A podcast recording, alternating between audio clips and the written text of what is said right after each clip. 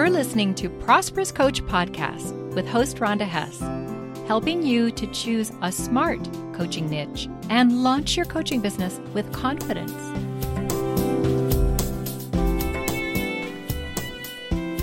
Hi, coaches. I am so honored by you that you come back to listen to my podcast again and again. And if you are new to this podcast, I'm so excited that you're here. Thank you so much for listening. This episode is short and sweet, and it's part of the Smart Mindsets and Habits series. In the early days of your coaching business, before you're booked with clients, it may be super tempting to just fit your coaching business into whatever time you have left in the day. But the truth is, you really cannot build a business on fumes. And you certainly can't grow a business that way either. There's a bit of a mindset that goes with that fitted into the downtime approach, and it's usually not a wholly conscious one. Some people call it the hobbyist mindset. I sometimes call it the perpetual student mindset. And please know that I totally get it. If you're a stay at home parent, adding a new business to your day is totally disruptive. You right now have a rhythm of what you do day to day. You know your priorities. And now with this business, you have to remake that rhythm to a new beat. And I know it's super challenging also if you're adding a business in when you've got a full time job. So I don't take those things for granted. Please know that I don't. And if you're adding a business to a full time job plus caring for children, it's downright heroic. So I bow to you guys who are doing that.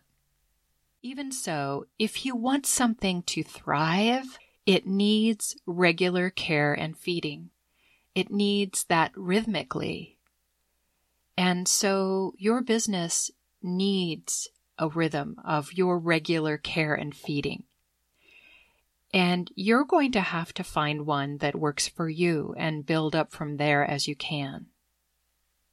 When I decided to become a coach, I was kind of lucky, really. I, I was able to negotiate my job into a part time consulting position for six months in order to have that time to build my coaching business before I left my job. Even so, I am embarrassed to say that even with clear boundaries on my job and more at home time, I really didn't use my free time all that well on behalf of my business. And I didn't make much progress for the first year. I didn't have much to show for it in that first year.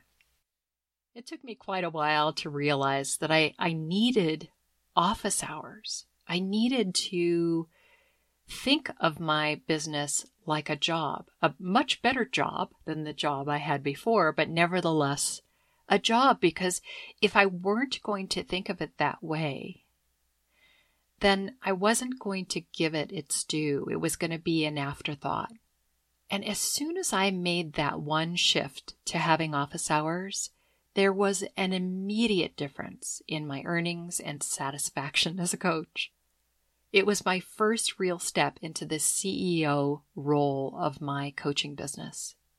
And it signaled to my friends and family that I was no longer in student mode. I was no longer in hobbyist mode. And it motivated me to get creative and productive on a much higher level than I was before. Now, you may only have one hour each day for your coaching business. If that's the case, that is your office hour Dedicate it to your business. Put brackets around it on your calendar. Let everybody know about it. Tell your family, your friends, your colleagues that you are not available during that hour unless it's a true emergency. And then do a power hour no doubt you have heard about power hours. I am a big fan. I can't remember who I learned it from, but basically, what I do is I know before I sit down to my desk exactly what I'm going to do with that hour. I set a timer. I have already turned off my phone. I've closed out of my email, you know, and everything I need to do to get focused. And I make the most of that hour. It's a great way to write, to work on a big project, to just make a significant effort on something that you care about. Now, obviously, the more time that you find for your business day to day, the faster you will grow so that you can replace your job with coaching. And wouldn't that be nice? You'll need time for serving clients, for client management. And in the first few years, you're going to need a significant amount of time for marketing and getting the word out to your target audience. Just letting them know that you're out there, letting them know that you have some valuable things for them getting them on your list, building that trust and community. Having a rhythm for your coaching business means that you will work less, actually, and eventually you'll even market less. Now, here's my rhythm. I am open for client calls only Tuesdays through Thursdays from 8 a.m. to 3 p.m. Now, a lot of times coaches will say to me, but I'm going to have to work weekends and nights because that's the only time that my clients are going to be available. And I have come to learn that clients will make themselves available when I'm available. And I think you can make that happen too. It's really just about setting guidelines. You know, think about it this way. Once you're full up, you know, once you have a full practice of clients, the people who hire you later on, you know, are going to have to fit into whatever time slot you have open. So it's more of a mindset thing. It's about setting your business up to serve you first, to serve your lifestyle, to serve what's going to fit for your body. Now, I never take clients on weekends or after 4 p.m. I use Mondays for creating podcasts and working on other projects. On Fridays, I only check and respond to email, otherwise, I'm free. And what I love about that schedule is that it makes it really easy to take a four day weekend whenever I want to. I also schedule doctor appointments or hair appointments or whatever only on Mondays and Fridays. And that makes it easier. I'm not really breaking up my time that way.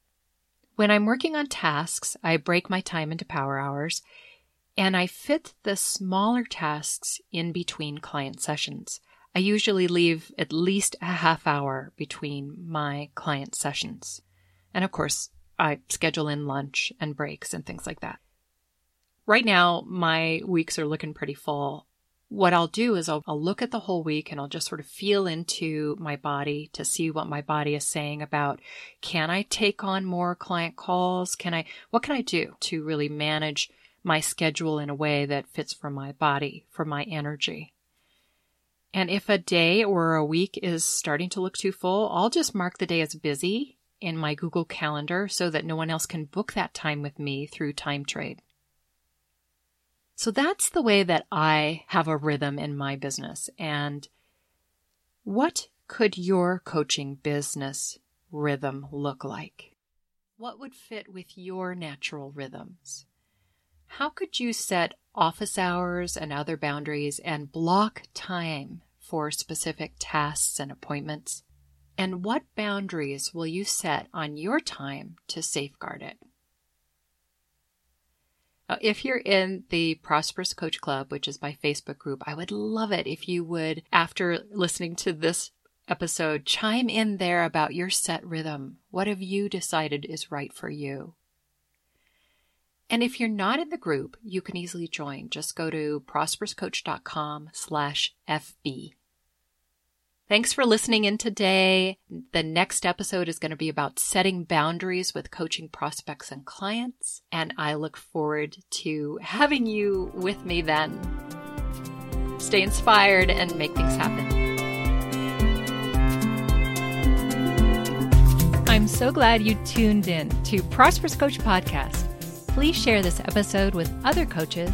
And if you're listening on the iTunes podcast app, review this show. Joel Bass did my theme music. Thanks, Joel.